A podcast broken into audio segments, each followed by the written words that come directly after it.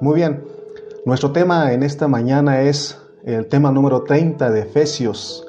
El tema es las riquezas de Cristo producen la plenitud.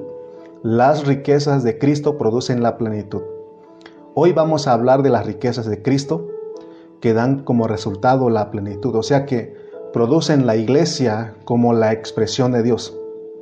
Entonces, es importante que en esta mañana pongamos atención a este, a este título para que aprendamos o entendamos la diferencia entre las riquezas de Cristo y la plenitud de Cristo. Vamos a ir a Efesios capítulo 3, versículos 1 al 8. Este, nuestros hermanos Aarón y su esposa, nuestra hermana Anayeli, ellos son los que nos ayudan a poner los versículos, son nuestros colaboradores.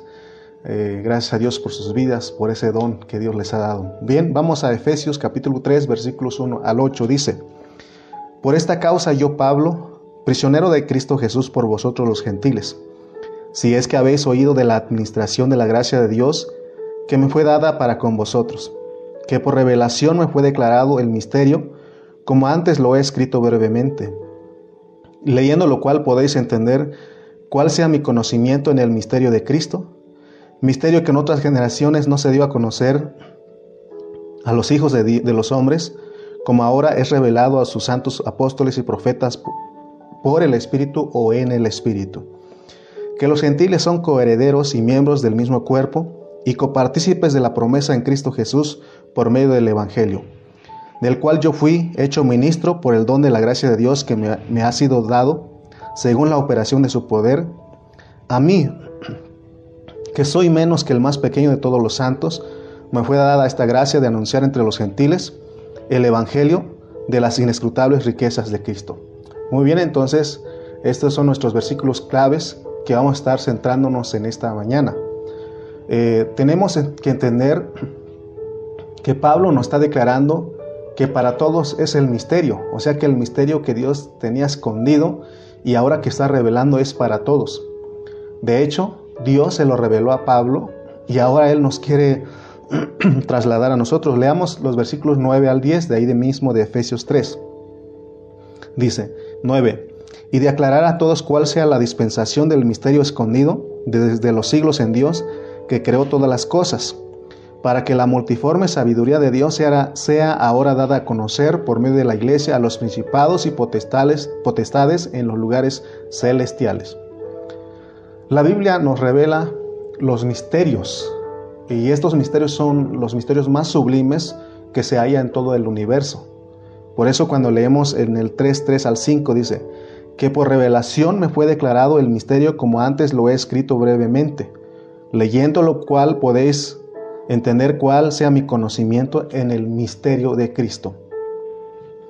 Entonces dice, dice Pablo aquí que ahora este misterio es revelado a sus santos apóstoles que son los enviados y los profetas que son los que hablan por Dios en el Espíritu. Entonces imaginemos cómo funciona esto, porque podemos estar leyendo, leyendo y no entender lo que Dios nos quiere transmitir. Veamos lo que dice el versículo 8, dice, a mí que soy menos que el más pequeño de todos los santos, me fue dada esta gracia de anunciar entre los gentiles el Evangelio de las inescrutables riquezas de Cristo. Dios, en este versículo vemos que Dios le dio la gracia al apóstol para que anunciara entre los gentiles entonces vemos que él empezó esta, esta labor, esa labor y esa labor ha avanzado durante casi más de dos mil años y ahora todas las naciones conocen lo que Dios le encomendó a Pablo, lo cual significa que soberanamente se ha expandido el Evangelio de las inescrutables riquezas de Cristo. Por eso, hermanos, queremos entender que las riquezas que está hablando, que, que, son el misterio, producen la plenitud. Ya dijimos que la plenitud es el cuerpo, es la iglesia. Cuando hablamos de la plenitud, estamos hablando de la iglesia. O sea que las riquezas de Cristo tienen que, producir una expresión plena. Si nosotros ministramos e impartimos las riquezas de Cristo, aquí en este capítulo 3 nos dice que se va a producir la expresión de Dios. Por eso cuando estudiamos en el capítulo 1, versículo 23 dice, la cual es su cuerpo, la plenitud de aquel que todo lo llena en todo. Ahí lo dice claramente que la plenitud es la iglesia, es el cuerpo de Cristo. Entonces, cuando estamos hablando de la plenitud de Dios, estamos hablando del cuerpo de Cristo, de la iglesia, a quien Dios usa para que lo exprese a Él. Entonces en esta mañana disfrutemos de este misterio escondido. Estaba escondido, pero ahora se nos está revelando. Ahora podemos decir que ya no está escondido porque a Pablo se lo revelaron. Antes de Pablo, a todos Dios lo había escondido, pero a Pablo se lo reveló Dios. Y ahora Pablo nos está revelando a nosotros en nuestro espíritu. Por eso te hemos dicho siempre que tenemos que ejercitar nuestro espíritu. No podemos nosotros, hermanos, este, ya eh, seguir este, en esta parte de ya no ejercitar nuestro espíritu, sino que todo el tiempo tenemos que saber ejercitar nuestro espíritu, porque si no ejercitamos nuestro espíritu, no vamos a entender porque esto nos está revelando a nuestro espíritu. Amén. Entonces, Pablo está ministrando a Cristo para que en nosotros crezca y que se vuelva la expresión de Dios. Entonces viene siendo la expresión de Cristo. Entonces, por un lado, este fue revelado, como dice el, el 3.5, dice, misterio que en otras generaciones no se dio a conocer a los hijos de los hombres, como ahora es revelado a sus santos apóstoles y profetas en el Espíritu. Es decir, que a los apóstoles y los profetas se los revela en el Espíritu. Y por eso decimos que tenemos que ejercitar nuestro espíritu. En esta mañana tenemos que aprender a ejercitar nuestro espíritu. Y eso tenemos que entender que, que todo esto fue revelado a todos los creyentes en su espíritu.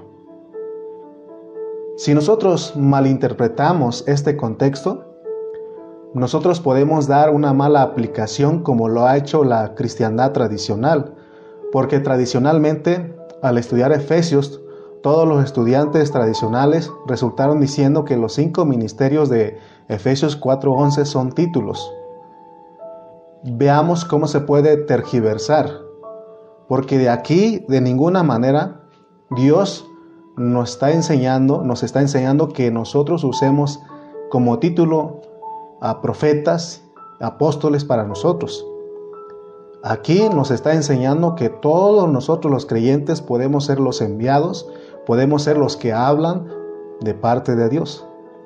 Por eso nos aclara que por el Espíritu nosotros somos los enviados, que son los apóstoles, somos los que hablamos de parte de Dios, que son los profetas. Pero de ninguna manera nos está autorizando que usemos estos, estos adjetivos como títulos.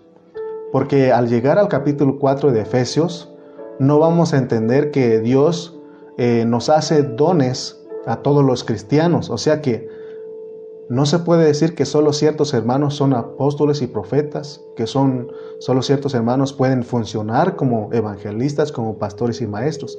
Todos podemos funcionar. El objetivo, de acuerdo al contexto, que es el versículo 9, dice, y declarar a todos cuál sea la dispensación del misterio escondido desde los siglos en Dios que creó todas las cosas. O sea que hermanos, tenemos que concentrarnos en la manera que Pablo nos habla, porque si no vamos a hacer doctrinas equivocadas, y eso es lo que nos advirtió el apóstol San Pedro. ¿Se acuerdan ustedes que él dice que tengamos cuidado cuando leamos a Pablo? Porque los indoctos e inconstantes, los inconstantes son los que no guardan la consistencia de la palabra. Es decir, que cuando nosotros leamos o hablemos algo de, los escritos de Pablo, tenemos que analizarlo a la luz de toda la Biblia, a, todo, a través de todas las 14 epístolas de Pablo también, para que tengamos una constancia en nuestro hablar. Por eso leímos el versículo 9. Y de acuerdo al versículo 9 de Efesios 3, este misterio fue revelado a Pablo, pero él nos está revelando a nosotros porque claramente dice que es para aclarar a todos, para que todos vean cuál es la manera que se dispensa a Dios. No podemos dar por asentado el hecho de que ya Pablo recibió revelación del misterio y que al leer nosotros vamos a entender lo que es el misterio. Ya les dije que Él nos está revelando, pero no podemos decir que como Pablo ya recibió revelación, ya lo escribió de esa manera, ya lo podemos entender. No, no podemos, no podemos dar por hecho que solo por leer vamos a descubrir, porque si no Él no nos hubiera mandado a orar, ¿te acuerdas en el 1.17 dice que tenemos que orar, que tenemos que pedir a Dios un espíritu de sabiduría y revelación?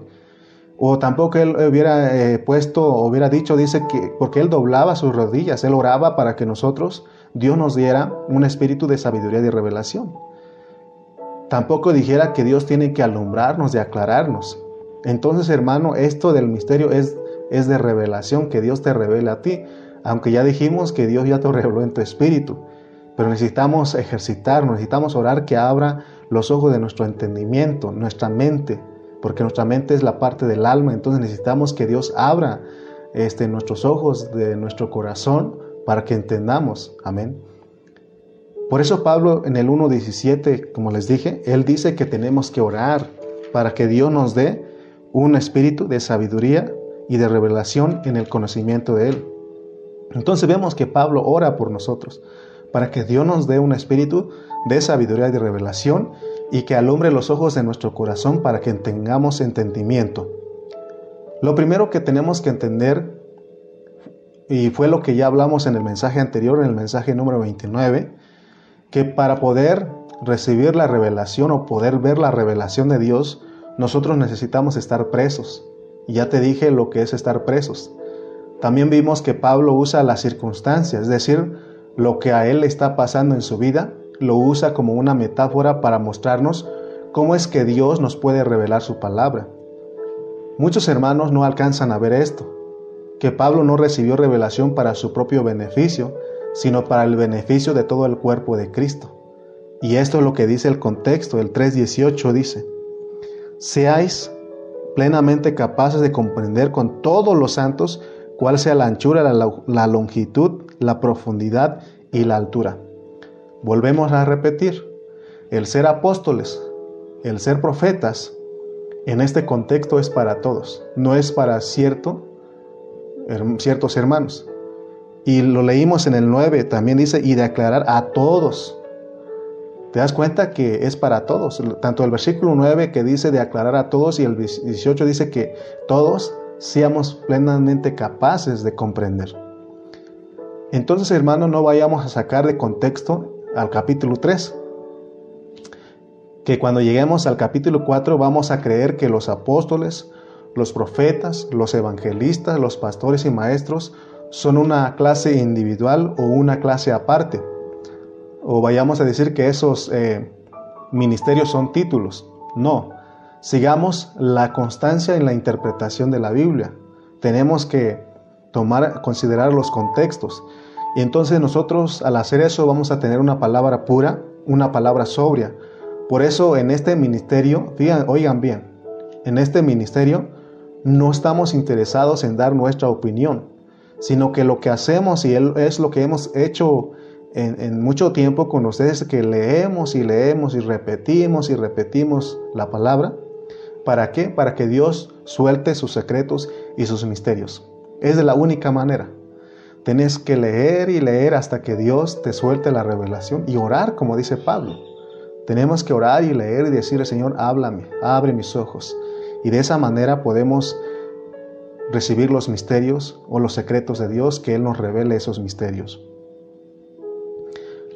versículo 8 dice, 3.8 dice, a mí que soy menos que el más pequeño de todos los santos, me fue dada esta gracia de anunciar entre los gentiles el evangelio de las inescrutables riquezas de Cristo. La pregunta es, ¿qué clase de evangelio estamos predicando nosotros? Porque hay un falso evangelio que está en este día, en este tiempo. Se está moviendo entre la cristiandad, entre las denominaciones. Pero nosotros que estamos aquí en esta mañana, ¿qué clase de evangelio estamos predicando? ¿Estaremos predicando las inescrutables riquezas de Cristo? ¿Estaremos predicando ese evangelio? Entonces nosotros no podríamos predicar las riquezas inescrutables de Cristo si no sabemos cuáles son. En el 10 y 11 dice de Efesios 3, para que la multiforme sabiduría de Dios sea, sea ahora dada a conocer por medio de la iglesia a los principados y potestades en los lugares celestiales, conforme al propósito eterno que en Cristo que hizo en Cristo Jesús nuestro Señor. Entonces vemos que el misterio que había estado escondido por los siglos, este misterio es el Evangelio de las inescrutables riquezas de Cristo. Ahora, cuando leemos 1 Timoteo 3:16, ahí nos dice que Dios se encarnó. Y muchos creen que ese es, el, ese es todo el misterio, que Cristo es la encarnación de Dios, pero tenemos que saber que eso es solo el, el inicio. Eso es solo alcanzar a ver que Dios venía escondido en la humanidad porque venía en los lomos de los hombres mm, de la antigüedad, desde el inicio, desde con Adán, venía Dios ahí hasta que un día nació. Tenemos que ir más allá porque tiene que ver aún con la iglesia y aún tiene que ver con los ángeles. Por eso Pablo, más bien por eso Dios escogió a Pablo para que predicara de estas riquezas inescrutables, porque también eso es el misterio. Y él tenía que predicar a los gentiles. Entonces te das cuenta que lo que está en, en Efesios también está en Timoteo 3:16. Por eso nosotros necesitamos llevar esta constancia y necesitamos llevar esta secuencia. Entonces el misterio, hermanos, es un proceso.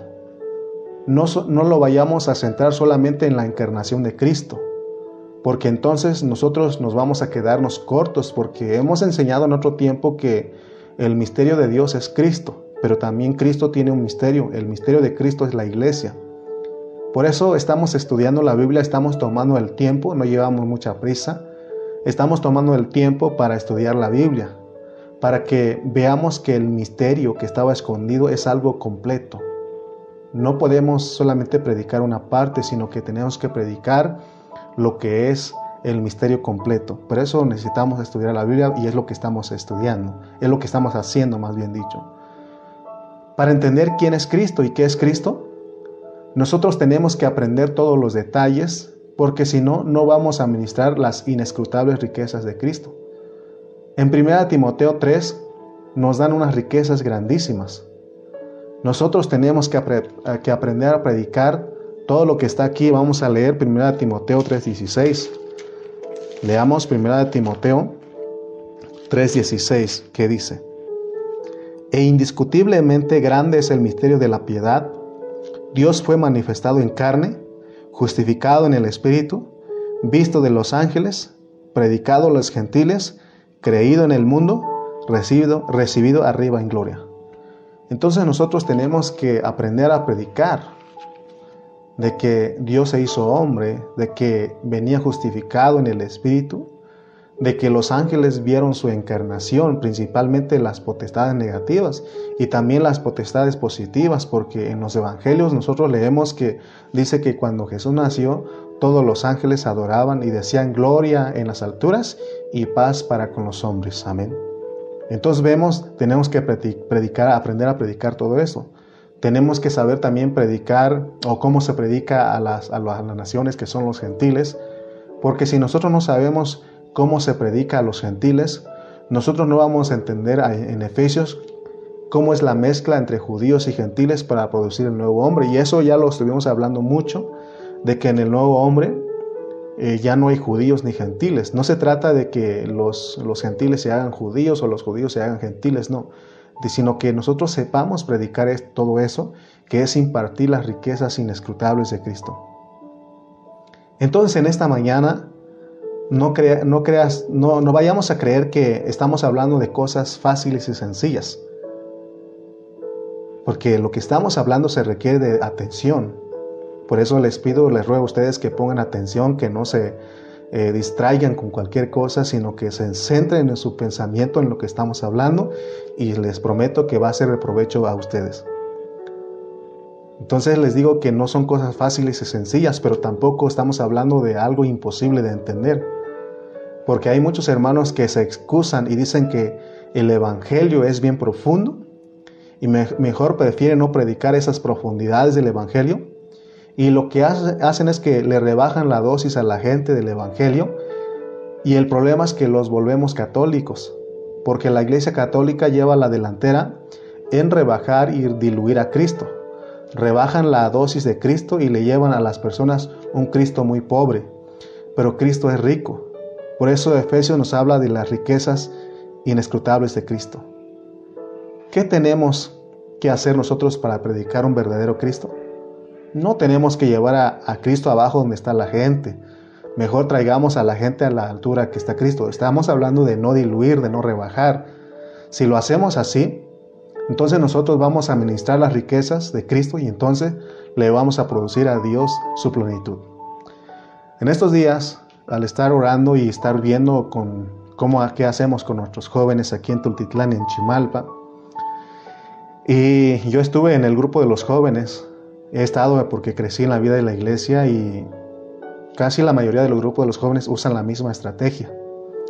Y los líderes dicen, vamos a hacer algo para que los jóvenes no se aburran, vamos a rebajar, vamos a hacer, vamos a hablar un mensaje motivacional para que ellos se animen y que no se vayan, eh, vamos a dar mm, entretenimiento. Y he visto que es las mismas estrategias que se ha usado mucho tiempo. Entonces, yo le decía a mi esposa, ¿cómo podemos ayudar a nuestros jóvenes? Porque he visto que todos usan la misma estrategia y Dios me hizo entender que no podemos rebajar la dosis. Y Dios me llevó a mi experiencia de vida.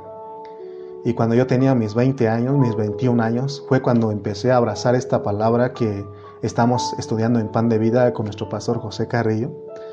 Y a la edad de 20, 21 años, y yo era un joven, y en esa edad yo abracé esta verdad y lo que hice fue meterme a todas las bases, a las estructuras que el hermano está estudiando. Y me metí y mi pastor Cayetano Ceja, él es testigo que nosotros nos metimos a estudiar.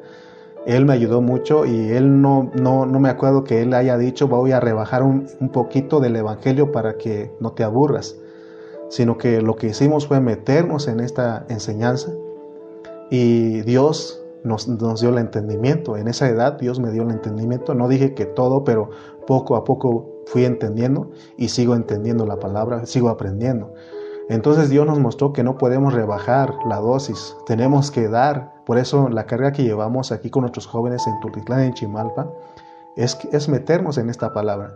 Que ellos hablen lo que está enseñando en, en el ministerio y no busquemos mensajes motivacionales. Hay muchos y es la estrategia que han usado muchos grupos de cristianos. Hasta ahorita no he visto que un joven se levante y hable lo que estamos enseñando en el ministerio. No he visto. De todo el ministerio, son pocos. Si hay, son contados. Pero nosotros tenemos la carga de que metamos a nuestros jóvenes, pero no rebajemos la dosis. Amén.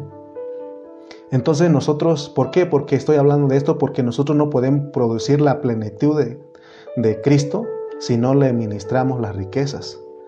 ¿Por qué crees que Dios te está transformando a ti? Yo sé que muchos de ustedes pueden decir amén, porque Dios está transformando tu vida, Dios está cambiando tu vida, Dios está cambiando tu manera de pensar cuando tú nos escuchas. Esto es debido a que nosotros no nos enfocamos a motivarte, sino que estamos ministrándote de las riquezas o de las inescrutables riquezas de Cristo. No te estamos rebajando, porque muchas veces a muchos de ustedes lo que hablamos les ha ofendido, se han sentido mal, yo sé que en su corazón fueron dolidos, pero a la, después de eso entendieron que era palabra de Dios. ¿Cuántos pueden decir amén? Hoy que estuve en Oaxaca, también aprendí lo mismo. No, ya no estamos en el tiempo de diluir, de rebajar el mensaje, sino que tenemos que hablar como es. Esperamos que Dios abra tus ojos, pero en esta mañana también debes aprender a abrir tus oídos porque es lo que dice Pablo en el en Efesios 3. Pablo, estando preso, nos dice que aprendamos a predicar las inescrutables riquezas de Cristo. En el mensaje anterior les dije que muchos hermanos nuevos no tienen problemas con esto, ellos lo reciben, lo abrazan. Y no necesitamos diluir el mensaje a ellos. Los nuevos que están con nosotros en Tultitlán me han dicho, hermano, gracias a Dios porque Dios me habló a través de usted aunque fue duro para mí, pero lo recibo porque sé que me aprovecha. Gracias a Dios por esos hermanos nuevos. Y los grandes no dicen mucho, son pocos los que dicen, los que tienen, los que ya tienen tiempo en el evangelio no dicen mucho. Son pocos los que me escriben también. Y a muchos en vez de ver esta realidad, mejor se alejan, se apartan. Pero Pablo dice que tenemos que predicar esto, porque la meta es producir la plenitud de Cristo. Ahora tenemos que preguntarnos cuáles son las riquezas, cuáles y qué son las riquezas inescrutables de Cristo. Nosotros para poder predicar las riquezas inescrutables de Cristo, nosotros hermano tenemos que ejercitar nuestro espíritu. Acuérdate de eso, que no se te olvide de eso. Necesitas ejercitar tu espíritu. Tenemos que estudiar profundamente los escritos del apóstol San Pablo, porque necesitamos captar la realidad del apóstol San Pablo, porque resulta que Pablo fue un hombre que vivió a Cristo. Entonces nosotros en ese tiempo los que predicamos la palabra tenemos serios problemas, porque muchos de los que predicamos la palabra no estamos viviendo a Cristo. Nosotros vivimos vidas livianas, vidas en la carne, vidas en el pecado. Pablo no somos como Pablo, él vivía a Cristo. Entonces, hemos experimentado que no es hasta que nosotros nos arrepentimos de nuestra vida carnal y de nuestra vida pecaminosa y que nos internamos ahora como lo estamos haciendo en los pensamientos de Pablo y empezamos a entender los misterios nos debe de llamar la atención por qué Dios escogió a Pablo para enseñarnos la palabra. Porque si leemos, leemos Hechos, nos dice que Pablo era un asesino literalmente. Entonces no es fácil para nosotros aceptar a un maestro que fuera un asesino. Carnalmente hablando no se puede. De la única manera que podemos aceptarlo es que nos digan que ese asesino nació de nuevo, que cree en Cristo, se convirtió a Cristo y que cambió totalmente. Por eso, a propósito, Dios lo registra en su palabra. Y se acuerdan que los hermanos decían, ahí viene, ahí va el que asolaba la iglesia y que ahora dice que es uno de nosotros, así se decían de Pablo. Entonces, ¿cuál es la razón por la cual el Señor escogió a Pablo para que sea maestro de los gentiles? Lo tremendo es que antes de ser maestro de nosotros los gentiles, él era un judío, él era un fariseo de fariseos. Y en Filipenses leímos todo eso, en el capítulo 3 leímos todo eso, y ya estudiamos. Pero ahora viene Dios a nosotros y nos dice que Él es nuestro maestro. Y veamos la manera que Él aprendió a hablar en el versículo 8 de Efesios 3. Dice Efesios 3, 8. A mí que soy menos que el más pequeño de todos los santos, me fue dada esta gracia de anunciar entre los gentiles el Evangelio de las inescrutables de Cristo. ¿Te das cuenta que Pablo dice, soy menos que el más pequeño de todos los santos? Él se sentía indigno, pero Dios lo hacía digno, porque Dios lo cambió. De igual manera nosotros Dios nos escogió. Nos escogió y éramos muy malos nosotros, éramos muy carnales. Pero hoy en esta mañana nos tiene que alegrar que a pesar de tener un trasfondo malo, él nos escogió. Yo confieso y reconozco que tenía un trasfondo malo, usted lo reconoce. Dice la Biblia que todos íbamos igual que los demás, seguíamos la corriente de este mundo. Ahí en Efesios 2 lo leímos, lo estudiamos, dice que estábamos en la misma condición de los demás y ese era nuestro trasfondo. Sin embargo, Dios nos escogió porque dice que Él escoge lo más vil y, lo menospreciado y lo más menospreciado de este mundo para avergonzar a los sabios a lo que es a, que, a algo que cree que es. Por eso en esta mañana, los que estamos delante de ti predicando la palabra, yo no me creo la gran cosa. Yo me siento indigno muchas veces, pero gracias a Cristo que Él me hace digno y Él nos enseña la manera digna de andar. En el 4.1 leímos, yo pues preso en el Señor, os ruego que andéis como es digno de la vocación con que fuisteis llamados. Por eso muchas veces les he dicho a ustedes que yo soy un carnal, porque tengo la carne de pecado, pero les he dicho a ustedes prueben mi espíritu. Y si ustedes me han probado, saben que Dios nos ha dado un espíritu. Todos los que predicamos en el misterio, sabemos que Dios nos ha dado, nuestro espíritu es puro. No tenemos otra intención más que ayudarles a predicar, eh, que ustedes aprendan de Cristo, que, les impartamos las riquezas, las inescrutables riquezas de Cristo. Demos cuenta que Dios escogió a Pablo y lo hizo conscientemente, así como conscientemente nos escogió a nosotros. Pero Él es el que nos limpia y nos hace tesoros porque estamos hablando de que Él quiere producir su plenitud y eso se logra únicamente a través de las inescrutables riquezas de Cristo. Amén. Notemos que si a nosotros nos tocara hablar, pero si nosotros todavía no podemos usar nuestras circunstancias como una metáfora para hablar de Dios, entonces nosotros todavía no vivimos en resurrección.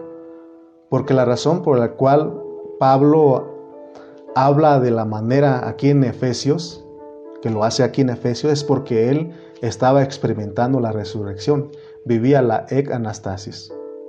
Al grado que él dijo que la cárcel que él estaba viviendo no era una cárcel, una, una cárcel romana, sino que era una cárcel de Cristo.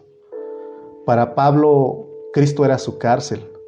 Aunque él miraba su celda, sus cadenas y aún miraba a los soldados que lo cuidaban, pero él decía que estaba preso en Cristo, porque él podía ver la soberanía de Dios.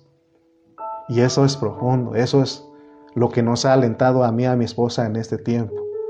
Porque cuando uno entiende la soberanía de Dios, uno sabe que las circunstancias negativas, Dios es el que las ha producido para que nosotros tengamos una metáfora para poder hablar de Cristo.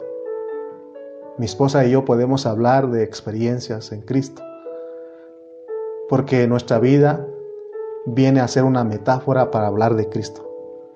Por favor, hermanos, pongamos atención en la manera que estamos estudiando a Pablo, en la manera que estamos estudiando sus escritos. Porque para entender los escritos de Pablo hay que meternos en su pensamiento, en la vida de él. O de otra manera no lo vamos a entender porque Él lo aplicó todo lo de Dios a su propia vida. Y esa es la manera correcta que nosotros tenemos, eh, que podemos enseñar las inescrutables riquezas de Cristo. Entonces Pablo cuando nos habla de las riquezas inescrutables de Cristo, se está, está refiriendo al Antiguo Testamento, porque él era un experto en el Antiguo Testamento, por eso Dios lo escogió, porque a Dios no le importa nuestro trasfondo como personas, porque si Él quiere bendecir a su pueblo, escoge a alguien, lo hace nacer de nuevo, cambia y lo transforma y lo hace su instrumento. Por eso cuando Pablo cayó preso de Cristo, cuando él iba camino a Damasco, el Señor lo capturó y tuvo que dejarlo ciego por algunos días. Tuvieron que orar por él. ¿Y por qué? Porque a él le iban a dar, le iban a cambiar el rumbo, porque él iba camino a Damasco y no a Jerusalén. Entonces le iban a cambiar en vez de Damasco y tenía que ir a Jerusalén y eso es significativo. Él iba a dar un giro de 180 grados, de tener una enseñanza de judío, ahora una enseñanza de gentiles, pero que por revelación le habían dicho que cómo se acomodaba ese asunto. Me acuerdo un canto que cantaba mi pastor Cayetano, ah, él cantaba el del chaleco, y dice el canto que, que este, traía el chaleco puesto, pero lo traía al revés. Ahora se lo cambian y lo ponen bien. De igual manera Pablo. Ahora lo cambian el rumbo y le acomodan este asunto. Dios vio a Pablo que él era un experto en el Antiguo Testamento. Entonces Dios lo captura como un, instrumento escogido para él. O sea que Dios usa la sabiduría humana, aún esa sabiduría humana que nosotros adquirimos, para, para su propósito. La sabiduría que humanamente que Dios nos ha dado es para defendernos y desarrollarnos en esta vida, en la vida humana. Dios la usa para su beneficio, para su propósito. Entonces el Señor le dijo a Pablo ahí en Hechos 9:15, ahí leemos que dice, instrumento escogido me es este. Pablo era un hombre sabio en su alma, entonces Dios utilizó la sabiduría de su alma para trasladarla al plano del Espíritu. Pablo no nos podría hablar de revelación y sabiduría de nuestro espíritu si a él no le hubiesen cambiado del alma al espíritu. Él en un principio no tenía nada en su espíritu. Él cuando era un judío y era maestro de la ley, pero sin el espíritu de Dios en él, así estaba él. Entonces la sabiduría la tenía en su alma, en su intelecto, en su sentimiento y en su voluntad, era un experto. Pero Dios le trasladó esa sabiduría a su espíritu. ¿Por qué? porque Cristo vino a habitar en su corazón. Entonces ahora le cambiaron de rumbo y ahora le dicen que tiene que enseñar el Evangelio de las inescrutables riquezas de Cristo. Vemos que Dios viene a Pablo y le dice, ¿sabes qué? Tú eres un experto en el Antiguo Testamento y a ti te voy a mostrar todas las riquezas de Cristo que están escondidas en los tipos, en las sombras y en las figuras. Eso es lo que Dios le mostró a Pablo, por eso él usa estas tres cosas, usa él usa los tipos, las sombras y las figuras en sus escritos. El misterio entonces es que todo está escondido. Y eso lo vemos en los evangelios con el Señor Jesús. ¿Se acuerdan que Él les hablaba por parábolas? Y Él aún de sí les explicaba por qué, por qué propósito, con qué propósito hablaba por parábolas. Y Él les contestaba y les decía, tengo misterios escondidos desde la fundación del mundo que no los puedo decir abiertamente porque no, ah, porque había gente que no tenía que entender. Y él dice, necesito disfrazarlos. Y esa es la razón por la cual los cristianos, a los cristianos no nos es fácil entender la Biblia porque Dios todo lo tiene disfrazado. Entonces, Dios dice, ora, lee, pídeme un espíritu de sabiduría de revelación y yo te haré entender, yo te voy a revelar, te voy a aclarar esos misterios. El asunto es que mientras no somos visitados por Dios, vamos a estar ciegos temporalmente y Dios no, nos va a dar el, el entendimiento del misterio. Es hasta que nosotros oramos y es que Dios abre nuestros ojos y empezamos a descubrir todas las cosas que Dios las tiene ocultas en las parábolas. Es decir, que todas las riquezas de Cristo están escondidos, están escondidas en tipos, en sombras y en figuras. Si nosotros hermanos queremos verdaderamente ministrar a los hermanos, porque te acuerdas de la eh, PMM, somos ministros, todos somos ministros. Si nosotros queremos verdaderamente ministrar a los hermanos las inescrutables riquezas de Cristo, tenemos que conocer a Cristo en tipos, en sombras y en figuras, porque esa es la manera misteriosa que Dios se da a conocer. Veamos que en este capítulo 3 de Efesios que estamos estudiando, Pablo nos dice que a los apóstoles y a los profetas les fue dada la revelación del misterio de Cristo y de la iglesia. Y que esa revelación que tuvo Pablo de Cristo, primeramente vemos que son las inescrutables riquezas de Cristo.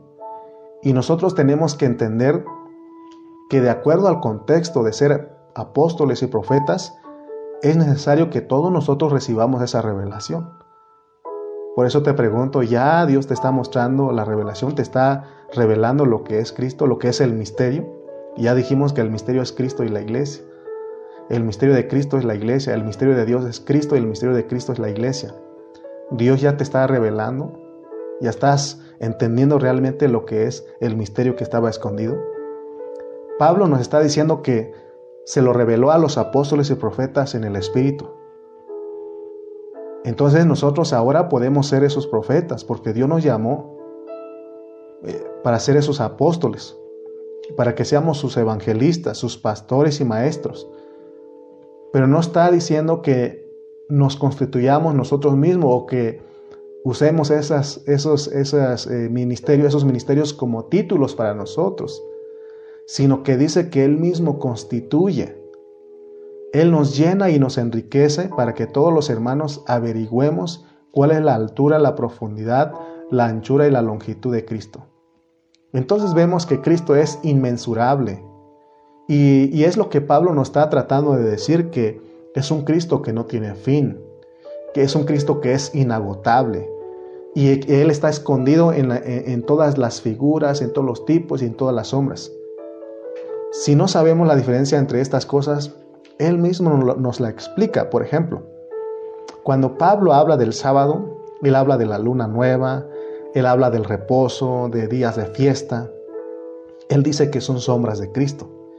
Y cuando él habla de Adán, de Abraham, de José, él nos dice que son tipos de Cristo.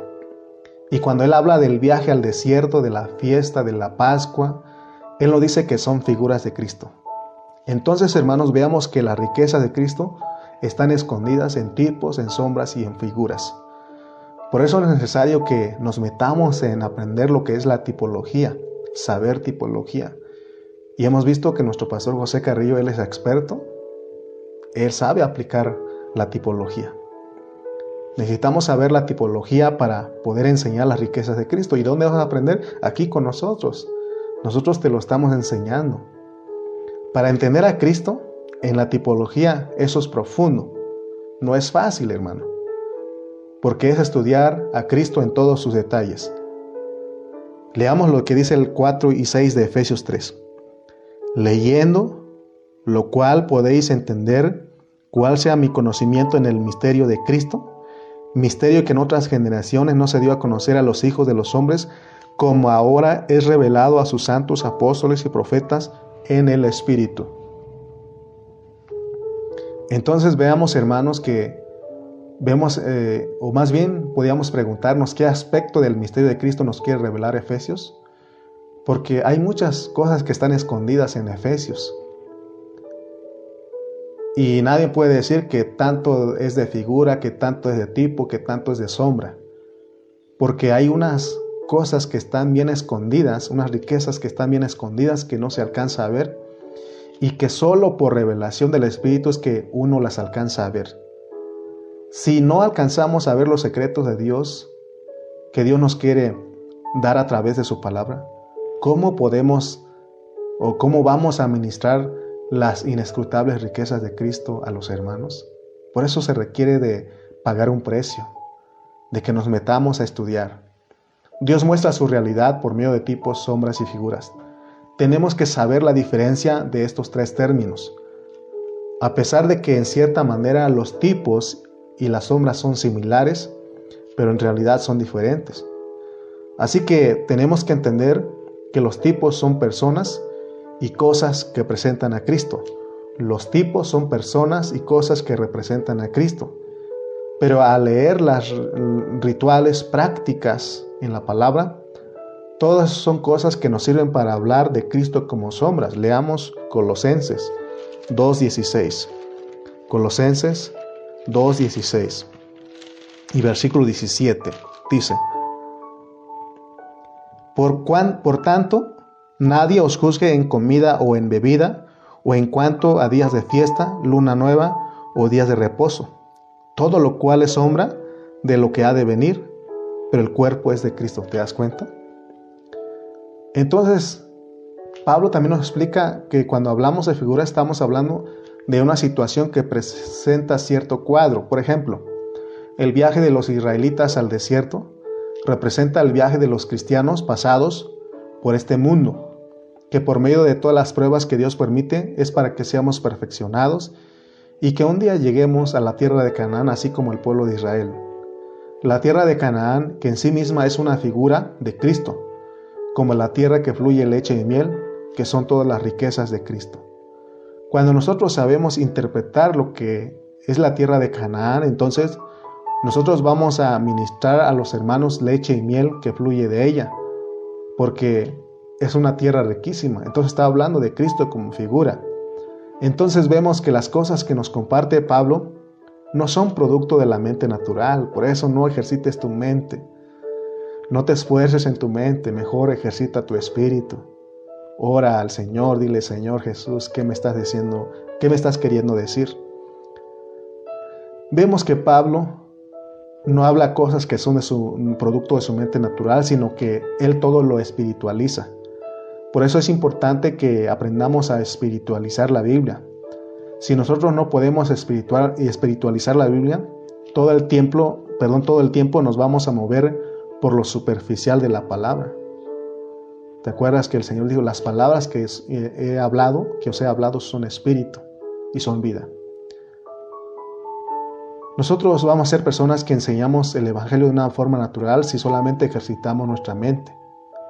Entonces no podríamos ministrar las inescrutables riquezas de Cristo a los que nos oyen. Vamos a ir a 1 Corintios 2.9. 1 Corintios 2.9. Dice 1 Corintios 2.9, antes bien está escrito, cosas que ojo no vio, ni oído oyó, ni han subido en corazón de hombre, son las que Dios ha preparado para, para los que le aman. Son las que Dios ha preparado para los que le aman. En este versículo vemos que todo lo de Dios está escondido, ¿verdad? Está escondido. Por eso necesitamos estudiar la Biblia y la Biblia entonces Dios nos da nuestra vida de 80 años para poder estudiarlo. En el 10 y 11 dice ahí de 1 Corintios 2, pero Dios nos la reveló a nosotros por el Espíritu, porque el Espíritu todo lo escudriña, aún lo profundo de Dios, porque ¿quién de los hombres sabe las cosas del hombre? Sino el Espíritu del hombre que está en él. Así tampoco nadie conoció las cosas de Dios, sino el Espíritu de Dios. ¿Te das cuenta la importancia de ejercitar nuestro Espíritu? Porque ya nos reveló a nuestro Espíritu porque Cristo habita en nosotros. Nosotros tenemos que tener un espíritu de sabiduría y de revelación, porque Él es el único que conoce a Dios. El 12 y 13 dice, y nosotros no hemos recibido el espíritu del mundo, sino el espíritu que proviene de Dios, para que sepamos lo que Dios nos ha concedido, lo cual también hablamos, no con palabras enseñadas por sabiduría humana, sino con las que enseña el Espíritu, acomodando lo espiritual a lo espiritual, hermanos. Por eso hemos dicho que aquí estamos por una, una palabra revelada en nuestro espíritu, por una palabra revelada en el espíritu y no por una palabra enseñada por sabiduría humana. Por eso te insistimos, ejercita tu espíritu. Ora, pídele a Dios, ejercita tu espíritu porque ahí está la sabiduría. Ahí está el espíritu de sabiduría. Nosotros tenemos la sabiduría oculta. ¿Por qué hablamos de esta manera? Porque antes de esto, los hermanos no tenían la Biblia como ahora nosotros lo tenemos. Ahora nosotros tenemos nuestra Biblia. ¿Y cómo es que ellos podrían andar dignamente seguir al Señor? Porque Dios, ellos ejercitaban su espíritu. Nosotros tenemos la ventaja hoy de que tenemos la Biblia escrita y tenemos el espíritu de sabiduría, tenemos al espíritu dentro de nuestro espíritu. Nosotros necesitamos ejercitar nuestro espíritu para que salga la revelación. Porque si no ejercitamos nuestro espíritu, la sabiduría de Dios no sale. Porque dice aquí en el 14, pero el hombre natural no percibe las cosas que son del Espíritu de Dios, porque para él son locura y no las puede entender porque se han de discernir espiritualmente. ¿Te das cuenta? El espiritual acomoda lo espiritual a lo espiritual. El espíritu acomoda lo espiritual a lo espiritual. ¿De qué manera Dios nos va a mostrar las cosas? De lo que está pasando en nuestras vidas, así como con Pablo. Porque si a nosotros no nos pasan las cosas espirituales a nuestra vida, entonces de lo único que vamos a hablar, hermano, es de deportes. Vamos a hablar de trabajo, vamos a hablar de ciencia, de tecnología y de otras cosas, pero jamás vamos a hablar de los secretos de Dios. Por eso es necesario, extra urgentemente, los cristianos tenemos que vivir ejercitando nuestro espíritu. Ya no hay tiempo para seguir en nuestra mente divagando, ni aún en nuestra carne. Tenemos que saber, aprender a ejercitar nuestro espíritu. Porque de esa manera vamos a poder hablar de los secretos de Dios, de lo que está escondido en los tipos, en las sombras y en las figuras. Si queremos tener un rico hablar en Dios, tenemos que estudiar el Antiguo Testamento como Pablo. Pero tenemos que hacerlo en el Espíritu y no en el conocimiento. Si estudiamos solo en el conocimiento, resultaremos siendo unos judíos, resultaremos siendo unos mesiánicos, unos adventistas o cualquiera de, de las denominaciones. Si lo hacemos en el conocimiento, en el alma. Pero si estudiamos, hermanos, en el espíritu y acomodamos todo lo espiritual a lo, a lo espiritual, entonces aún si nos meten presos, vamos a recibir revelación en esa cárcel de lo que Dios quiere que prediquemos. Y eso fue lo que le pasó a Pablo. Y esa es la diferencia entre un verdadero enviado de Dios y un profeta de Dios. Pablo es nuestro modelo para que sepamos predicar las riquezas. ¿Para qué? Para que se produzca la plenitud. Si nosotros aprendemos a predicar las inescrutables riquezas de, Cristo, entonces se va a producir la plenitud, esa iglesia gloriosa que Dios anhela, que no la creación gime y está esperando la manifestación de los hijos gloriosos. En ninguna manera nosotros, los que hablamos de parte de Dios, vamos a, a producir la plenitud, que es la expresión de Dios, si nuestro evangelio no es el evangelio que ministra las inescrutables riquezas de Cristo. Hay hoy hay mucho predicador que habla de mensajes motivacionales, de, que tocan el alma, que te hacen llorar y todo eso. Pero no te hablan de las inescrutables riquezas de Cristo. Y he aprendido que lo que, lo que hablamos, la realidad que hablamos, no tiene atractivo. No tiene atractivo para que nosotros la deseemos. Por eso no vas a encontrar mucho atractivo aquí, pero si ejercitas tu espíritu, tú te deleitas, tú te gozas. Tú haces como la hermana Karina que dice, oh, no la sabía, pero te gozas en la palabra. Tú haces como Aarón, tú haces como la hermana Ana, tú haces como todos los que reaccionan y dicen, wow, eso no lo sabía y lo disfrutas. Pero si ejercitas tu mente, si no sabes cuáles son las riquezas inescrutables de Cristo, vas a hablar de otras cosas, menos tocar la realidad. ¿Te das cuenta? Pero que esa responsabilidad no solamente llevan ciertos hermanos, sino que todos los cristianos. Amén. Efesios 1, 21 al 22, vamos a ir para ir cerrando. Efesios 1, 21. También mi esposa me ha dicho, esto no lo había visto. Ahora nos gozamos. Nos gozamos y ella me dice, esto no lo había entendido y ahora lo entiendo. Ah, porque ejercita su espíritu. De otra manera, no vamos a disfrutar. Efesios 1, 21 al 22 dice, sobre todo principado y autoridad y poder y señorío, y sobre todo nombre que se nombra no solo en este siglo, sino también en el venidero. Y, y sometió todas las cosas bajo sus pies, y lo dio por cabeza sobre todas las cosas la iglesia, la cual es su cuerpo, la plenitud de aquel que todo lo llena en todo. Entonces las riquezas de Cristo ¿Son para qué? ¿Ya lo aprendiste? Para producir la iglesia que es la plenitud.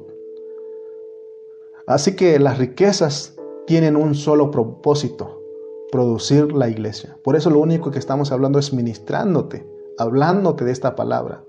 Vuelvo a repetir, no tiene mucho atractivo, pero es la realidad. Es la realidad, es la palabra que Dios quiere que escuchemos. Porque Dios ha tratado conmigo. Dios sé que he avanzado un poco más de cómo era antes de la pandemia. Y yo sé que muchos de ustedes que están ahí pueden decir amén porque ha habido un cambio. Realmente Dios nos ha visitado en este tiempo. Por eso no se puede edificar sobre enseñanzas, no se puede edificar sobre organizaciones, porque ahí, porque aquí en Efesios se nos habla del dispensar, del infundir, si nosotros, hermanos, no somos un ministerio que ministra las inescrutables riquezas de Cristo, nosotros no le vamos a preparar al Señor sus vencedores, que es lo que Él está esperando para su propósito eterno. Repito, si nosotros no somos un ministerio que ministra las inescrutables riquezas de Cristo, nosotros no le vamos a preparar al Señor sus vencedores, que es lo que Él está esperando para su propósito eterno. Amén, hermano. Atrévete. Atrévete a hablar, comparte lo que hablamos. Escribe un resumen y compártelo en tu muro ahí en Facebook. Compártelo. Atrévete, sé humilde y ya dejemos nuestra diferencia, dejemos lo que nos divide. Somos el nuevo hombre. Prediquemos un, un, seamos uno en este hablar, hermano, porque no hay otra cosa que pueda producir la iglesia que es la plenitud de Dios. No hay otra cosa que pueda hacer que los cristianos sean vencedores, que nosotros seamos vencedores que Dios está esperando para usar en su propósito eterno. El Señor está esperando que hayan personas que experimenten lo que Él reveló a Pablo, es lo que Él está esperando. Y la carga que tiene Pablo es que todos podemos ser apóstoles, profetas. Esto es un llamamiento para todos, porque el Señor te puede hacer a ti un don para su iglesia. Y esto lo aclaro una vez más, no es para ciertos hermanos, para una clase aparte, no son una clase aparte.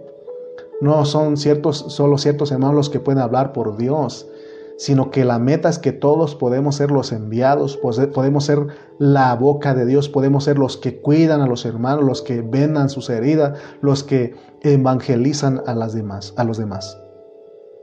Qué triste es que a estas alturas nosotros no estemos funcionando, que no estamos funcionando en esos ministerios que Dios nos ha dado. Porque la meta en Efesios es que nosotros funcionemos. Y sabes que no necesitas un púlpito, no necesitas un estrado para que tú hables. No, ahí puedes hablar a tus familiares, le puedes hablar a tus tíos, les puedes hablar a tus primos, les puedes hablar a tus abuelitos, les puedes hablar a tus sobrinos, les puedes hablar a, tus amigos, les puedes hablar a, tus compañeros del trabajo, les puedes hablar a tus compañeros de la escuela. Puedes impartirles, puedes ministrarles, porque todos venimos a ser la boca de Dios, podemos ser la boca de Dios. No podemos seguir creyendo que solo ciertos hermanos pueden hablar la palabra. Eso no existe, hermano. En este ministerio nos hemos encargado de que todos los hermanos hablemos la palabra. ¿Por qué tanta insistencia de que tú compartas, de que tú hables? Escribe algo ahí, escribe el resumen y compártelo, hermano. Pero tristemente muchos hermanos no comparten nada. Digo, ¿qué pasó? Y ejemplo les hemos puesto. Yo comparto lo que aprendo de mi pastor Cayetano, yo comparto lo que aprendo de mi pastor José Carrillo, que Dios los ha puesto delante de mí. Y ahí estoy, ahí compartiendo y quiero contagiarlos a ustedes. Y animo, te desafío en esta mañana. Espero que al terminar esto tú pongas un resumen en tu muro. No lo pongas en el grupo de vencedores porque ahí no muchos te pueden leer ahí porque es un grupo cerrado. Ponlo en tu muro ¿No ves que cuando abres este Facebook dice, ¿qué estás pensando? Ponle ese pensamiento y comparte a, a los demás o tienes miedo de que sepan quién eres tú. O eres un cristiano a la secreta. ¿Qué eres tú? Comparte con tus propias palabras lo que entendiste, compártelo, hermano. Si lo haces cada vez eso, te vas a ir constituyendo. ¿Por qué crees que puedo hablar de esta manera? Porque, hermano, yo comparto, entiendo, leo y medito en lo que los hermanos explican. Por eso siempre vas a ver mis puntos importantes. A veces no quisiera poner, pero Fernandita me dice, hermano, usted me ayuda a entender con sus puntos importantes. Y digo, bueno, por Fernandita vamos a seguir adelante. Amén. Triste si nosotros no estamos funcionando. Qué triste sería. Ojalá nosotros seamos los colaboradores del Señor para que venga a existencia su expresión, su plenitud. Él está esperando su, expresión y te dije que aún la creación gime. Tenemos que ser un ministerio que produce la plenitud. Por eso no nos enfocamos en otra cosa, sino que hablarte la palabra, hablarte de las inescrutables riquezas de Cristo. Tenemos que confesarlo, hermano, que somos un ministerio que produce la plenitud. Pero todos juntos aquí en Tultitlán, Chimalpa y donde quiera que tú me escuchas, que tú estás ahí escuchándome, ya dejemos las cosas que nos estorban, que nos detienen. Somos libres en Cristo y podemos hablar de parte de Dios. Somos un ministerio que imparte las riquezas de Cristo, que son gloriosas para que venga a existir una expresión para Dios, para que Él sea visto por todas las personas, para que vean la gloria de Dios. Amén. Ese es el deseo de Dios. Entonces, Espero que tú hayas comprendido que tenemos que predicar las inescrutables riquezas de Cristo. Todo lo que estamos hablando está relacionado con eso, tiene que ver con eso. Es eso, son las riquezas inescrutables de Cristo. Te hablamos del reino, te hablamos de, ahora estamos en Tesalonicenses, estamos en Efesios, estamos hablando de Mateo, estamos hablando, son las inescrutables riquezas de Cristo Escucha, ejercita tu espíritu, recibe esta revelación, o más bien tú ya lo tienes en tu espíritu, pero pídele a Dios que te revele. Ora a Dios, dobla tus rodillas y dile, Señor, háblame. ¿Cuántos en esta mañana podemos pedir perdón a Dios porque Dios nos ha dado nuestra boca? Aún nos da este medio, esta red social que es el Facebook, para compartir. Llegará un tiempo en que nos van a restringir, ya no vamos a restringir y nos van a prohibir hablar por Facebook de las cosas de Dios. Y ahí es cuando tú vas a querer, pero ya no vas a poder. Estamos en el momento que nos dan la libertad, entonces aprovechemos y hablemos. Hablemos la palabra. Espero que los jóvenes en Tultitlán, en Chimalpa, yo anhelo, yo deseo esos jóvenes que dicen, voy a poner un resumen. Voy a poner un resumen, pero ponlo en tu perfil. Ponlo en tu muro, no lo pongas en un grupo cerrado porque solamente nos vamos a estar evangelizando nosotros los que estamos eh, ahí, porque la mayoría son cristianos. Ponlo en tu perfil. tienes muchos amigos que no son cristianos y compártelo. Háblales de Cristo, que conozcan de Cristo, que conozcan quién eres tú. No te avergüences de tu Señor. Muchas veces nos avergonzamos nuestro Señor, no queremos que nuestras amistades nos corten porque somos cristianos.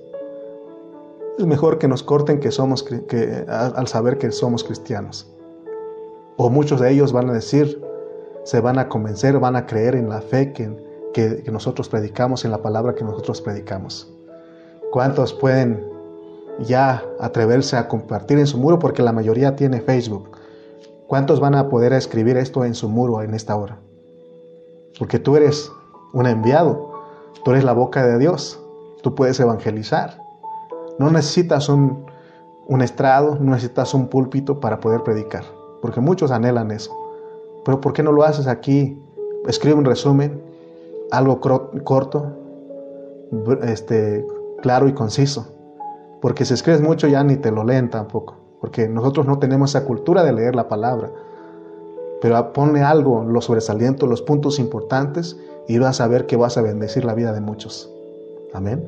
Muy bien, vamos a orar. Padre, en esta hora, tú nos has revelado tu palabra, nos has dado tu palabra. Perdónanos, Padre mío, porque no, es, no hemos sido tu boca, no hemos sido esos enviados, ni conocemos cuáles son las inescrutables riquezas de Cristo, y no sabemos cuál es el propósito. Y el propósito es de producir una iglesia gloriosa. Ahora, Señor, nos arrepentimos, nos humillamos delante de ti, confesamos nuestro pecado y venimos delante de ti y queremos que tú en nosotros, que nos des la gracia, así como Pablo, de hecho, tenemos la gracia, podemos, Señor, predicar tu palabra, podemos ser los enviados, podemos ser tu, eh, Señor, tu boca, Señor, los que hablan de parte de ti para hablar de este misterio que estaba escondido, pero ya no está escondido porque nos has revelado nuestro espíritu. Gracias en esta hora, amado Dios. Gracias por los que estuvieron al pendiente de esta palabra. Sigue siendo con ellos. Que sigamos adelante al premio del, supremo llamamiento, que prediquemos a un Cristo que vivimos. Oh Señor, eres bueno, eres maravilloso. En el nombre de Jesús. Amén y amén. Amén. Eh, vamos a... Eh, hay unas peticiones de oración, eh, por algo nos ponen aquí, por Flavia Ruiz. dijo que pide oración, entonces solamente vamos a orar que Dios le dé lo mejor, ¿verdad? Que su hermana Reinalda dice. Entonces vamos a orar, Padre Celestial, en esta hora oramos, Señor, por Flavia Ruiz. Tú conoces su necesidad, su condición, y oramos para que le des lo mejor. Tú sabes cuál es lo mejor para ella, pero la ponemos en tus manos en esta hora. hacemos memoria y mención en nuestra oración de este día. Señor, Ayúdalos, ayuda a los que están quebrantados de salud. Ayúdalos, Señor, que están necesitados. Oramos por cada uno de los que aún están, son presos del diablo, son presos, Señor, de muchas cosas, del trabajo que no les permite buscarte. Oramos por todos ellos. Gracias, gracias por mi esposa, gracias por este tiempo, gracias por la iglesia en Tultitlán, en Chimalpa. En el nombre de Jesús. Amén.